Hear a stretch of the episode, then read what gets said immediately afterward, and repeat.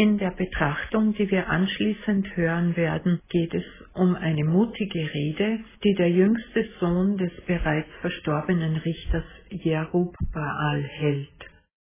Jerub Baal ist der Ehrenname für Gideon. Bevor ich diese Rede lese, erkläre ich kurz den Kontext. Abimelech, auch ein Sohn Gideons, hat Ambitionen. Er möchte nämlich dessen Nachfolge antreten, und zwar als König. Dazu geht er in die Stadt Sichem, wo die Brüder seiner Mutter leben. Ihnen redet er ein, dass es doch viel besser wäre, wenn nur ein Mann über sie herrschen würde und nicht die ganze große Sippschaft des Gideon. Außerdem stammt er selbst ja aus ihrer Familie, ist sozusagen ihr Fleisch und Blut. Die Männer von Sichem lassen sich auf diese Idee ein und geben ihm für die Umsetzung Geld. Abimelech stellt nun eine Truppe aus gewissenlosen, grausamen Männern zusammen, von denen es wörtlich heißt, Sie hatten nichts zu verlieren und waren zu allem fähig. Mit ihnen zieht er in seine Vaterstadt Ofra und lässt dort alle seine Brüder umbringen. Nur einer entkommt, und das ist Jotham, der jüngste Bruder, weil er sich versteckt hatte. Abimelech wird nun in Sichem bei einem Kultstein zum König gemacht und ich lese jetzt die Verse 7 bis 21 aus dem Kapitel 9. Als man Jotham davon berichtete, stieg er auf den Berg Garizim. Dort stellte er sich auf den Gipfel und rief ihnen mit lauter Stimme zu, Hört auf mich, ihr Herren der Stadt Sichem, dann wird Gott auf euch hören. Einst zogen die Bäume los, Sie wollten einen König über sich salben, also sagten sie zum Olivenbaum, sei du unser Herrscher. Doch der Olivenbaum antwortete ihnen, soll ich denn keine Oliven mehr hervorbringen? Mit ihrem Öl werden Götter und Menschen geehrt. Nein, ich will nicht über den Bäumen schweben. Das sagten die Bäume zum Feigenbaum, auf, sei du unser Herrscher. Doch der Feigenbaum antwortete ihnen, soll ich denn keine Feigen mehr hervorbringen? Die Früchte sind süß und schmecken köstlich. Nein, ich will nicht über den Bäumen schweben.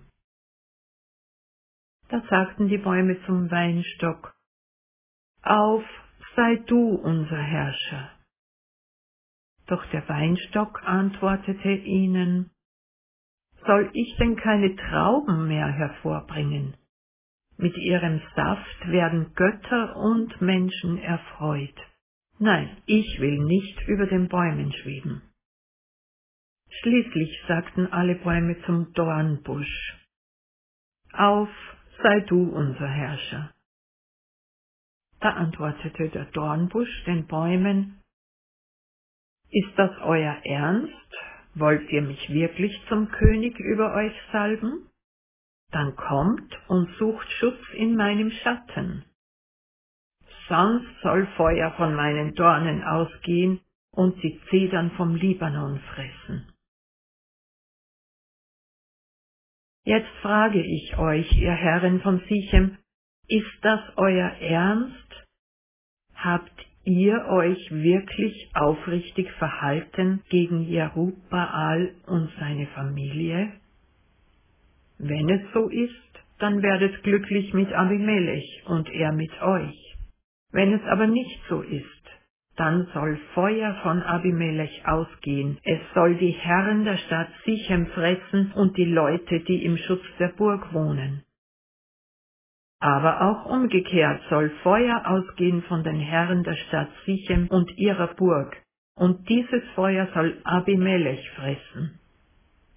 Danach ergriff Jotham die Flucht. Er ging nach Beer und ließ sich dort nieder in sicherer Entfernung von seinem Bruder Abimelech. In der Fabel, die wir gelesen haben, begegnen wir einer grenzwertigen, dabei aber durchaus realistischen Sichtweise von Macht. Manche werden aufatmend und zustimmend sagen, ja, sehr treffend, typisch Macht, typisch Machtgelüste. Aber wir können die Sache auch von einer anderen Seite her betrachten.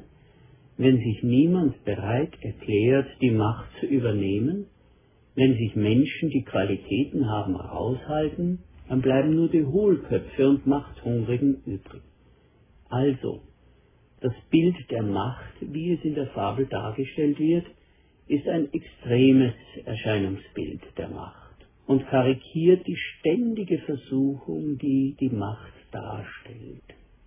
Jotham unterstellt darin seinem Bruder Abimelech, dass er keinen anderen Lebensinhalt hat als seine Machtgelüste. Im Bild gesprochen er bringt weder Öl noch Wein noch süße Früchte hervor. Er kann seine Hohlheit nur mit Macht füllen. Er strebt dabei nach oben und reißt dabei seine Wurzeln aus. Im Bild, er will über den Bäumen thronen und schweben. Jotham geißelt dabei die Selbstüberschätzung Abimelechs, wenn der Dornenstrauch dem Ölbaum und dem Feigenbaum befiehlt, Sie sollen sich bücken und Schutz unter seinem Schatten suchen. Ein lächerliches Bild von Realitätsverlust und Abwesenheit jeglicher gesunder Selbsteinschätzung. Und plötzlich wird es bedrohlich. Sonst wird Feuer ausgehen. Der Dornbusch konzentriert sich vom ersten Augenblick darauf, seine Macht durch Machtmissbrauch zu erhalten. Er hat keine Vorstellung und offensichtlich keine Überlegung, was für das Gemeinwohl zu tun wäre.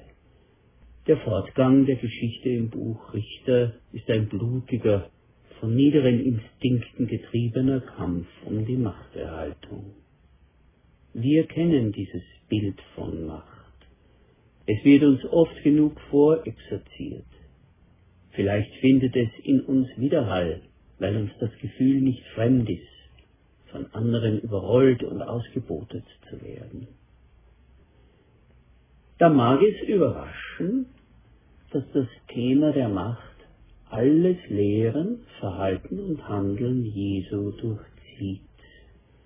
Denn für uns hat das Thema Macht den Geruch des Bedenklichen, wenn nicht gar des Unanständigen. Beim Thema Macht stellen wir die Haare auf, aber Macht ist ein wichtiger Aspekt des Lebens. Ohne Macht kann man nichts machen. Wer nicht in irgendeiner Weise Macht hat, gibt die Kontrolle über sein Leben ab, ist seiner selbst nicht mehr mächtig, kann seine Lebensumstände nicht mehr selbst gestalten. Denken wir nur an ein Entführungsopfer. Wer ohne Macht ist, ist ohnmächtig. Und diese Erfahrung führt zu ohnmächtiger Verzweiflung und ohnmächtiger Wut. Macht ist also der Handlungsspielraum, etwas zu machen, etwas zu gestalten. Wenn eine Gruppe oder ein Volk einem Menschen Macht überträgt, dann geschieht das mit der Erwartung, dass dieser Mensch die Kräfte der anderen sammelt und bündelt und dadurch das Geschick dieser Gruppe oder dieses Volkes zum Guten wendet. Darum hat das Volk Israel später auch vom Richter Samuel einen König verlangt. Das Volk merkte in der Phase, ohne eine Bündelung unserer Kräfte bleiben wir ein Spielball der Nachbarvölker, vor allem der Philister. Ohne Macht, ohne Macht können wir nichts machen. Aber Macht ist auch extrem gefährdet durch Machtmissbrauch. Es geht letztlich um die Frage nach einer wahren Gestalt von Herrschaft und Macht. Und an keiner Stelle des Neuen Testaments dringen wir so sehr in den Kern der Macht Jesu vor, wie in dem Christuspsalm von Philippa 2, 6 bis 11. Ich lese ihn. Er war Gott gleich, hielt aber nicht daran fest, wie Gott zu sein, sondern er entäußerte sich und wurde wie ein Sklave und den Menschen gleich. Sein Leben war das eines Menschen. Er erniedrigte sich und war gehorsam bis zum Tod. Ja, bis zum Tod am Kreuz. Darum hat ihn Gott über alle erhöht und ihm den Namen verliehen, der größer ist als alle Namen, damit alle im Himmel, auf der Erde und unter der Erde ihre Knie beugen vor dem Namen Jesu und jeder Mund bekennt, Jesus Christus ist der Herr, zur Ehre Gottes des Vaters. Vergleichen wir nun diese beiden Texte. Eine erste Beobachtung, ein erster Gegensatz. Abimelech will die eigene Hohlheit und Lehre mit Macht füllen. Jesus entleert sich all seiner Fülle. Jesus hat in seinem irdischen Leben viel Macht betätigt. Die Menschen sagten auch staunend, er redet und handelt in Vollmacht. Jesus aber hat nie einem Machtgelüste nachgegeben, sondern seine Macht eingesetzt, um zu helfen und zu heilen und Randleute und Verachtete vor den Angriffen der Selbstgerechten zu verteidigen. In der Versuchungsgeschichte in der Wüste hat Jesus den Verlockungen der Macht widerstanden. Da ging es ja um Brot, um Schauwunder, aber alles unter dem Vorzeichen Macht über Menschen gewinnen, Menschen beeindrucken und sie zu gängeln. Ein weiterer Gegensatz. Abimelech strebt nach oben, was zur Entwurzelung führt. Jesus strebt nach unten und wurde dabei in die Erde eingewurzelt, um als sterbendes Weizenkorn viel Frucht zu bringen, so wie Johannes 12,24 sagt. Philippa 2 beschreibt den Weg Jesu als einen konsequenten Weg nach unten. Erst auf diesem Weg nach unten entsteht als Frucht die Erhöhung. Der berühmte Psychiater und Pionier der Logotherapie, der Seelenheilkunde durch Sinnfindung, sagt, wichtig sein wollen als Lebensinhalt führt in die Sackgasse. Wenn wir unserem Lebenssinn nachstreben und uns ihm ganz widmen, gewinnen wir die für uns angemessene Wichtigkeit als Nebenprodukt. Christus ist auf seinem Weg, sich von seinen göttlichen Vorrichten zu entleeren, in mehreren Stufen nach unten gegangen. Er machte sich zum Sklaven, er wurde sterblicher Mensch, teilte das Leben der Menschen, er erniedrigte sich weiter bis zum Tod, der unter Griechen als die schmerzlichste Herabwürdigung des Menschen gesehen wurde. Doch für Jesus war dies nicht die unterste Stufe. Er nahm den Tod am Kreuz auf sich, den Zustand des Verfluchtseins, der öffentlichen Demonstration der Gottverlassenheit und damit auch der religiösen Disqualifizierung. Dieses Geschehen löst das Rätsel, das uns zum Beispiel Palmsonntag aufzulösen gibt. Warum hat Jesus diesen machtvollen Einzug inszeniert und dann scheinbar jede Chance zur Machtergreifung aus der Hand gegeben? Die Antwort lautet, Jesus hatte ein völlig anderes Ziel seiner Machtergreifung vor Augen und der Weg dorthin führte über Karfreitag. Ein weiteres Gegensatzpaar zwischen Abimelech und Jesus. Abimelech lebt mit Haut und Haaren für eigenen Machtgewinn und Machterhalt. Sie sind ihm zum Lebensinhalt geworden. Jesus setzt seine Macht dafür ein, das Leben anderer zu erhalten.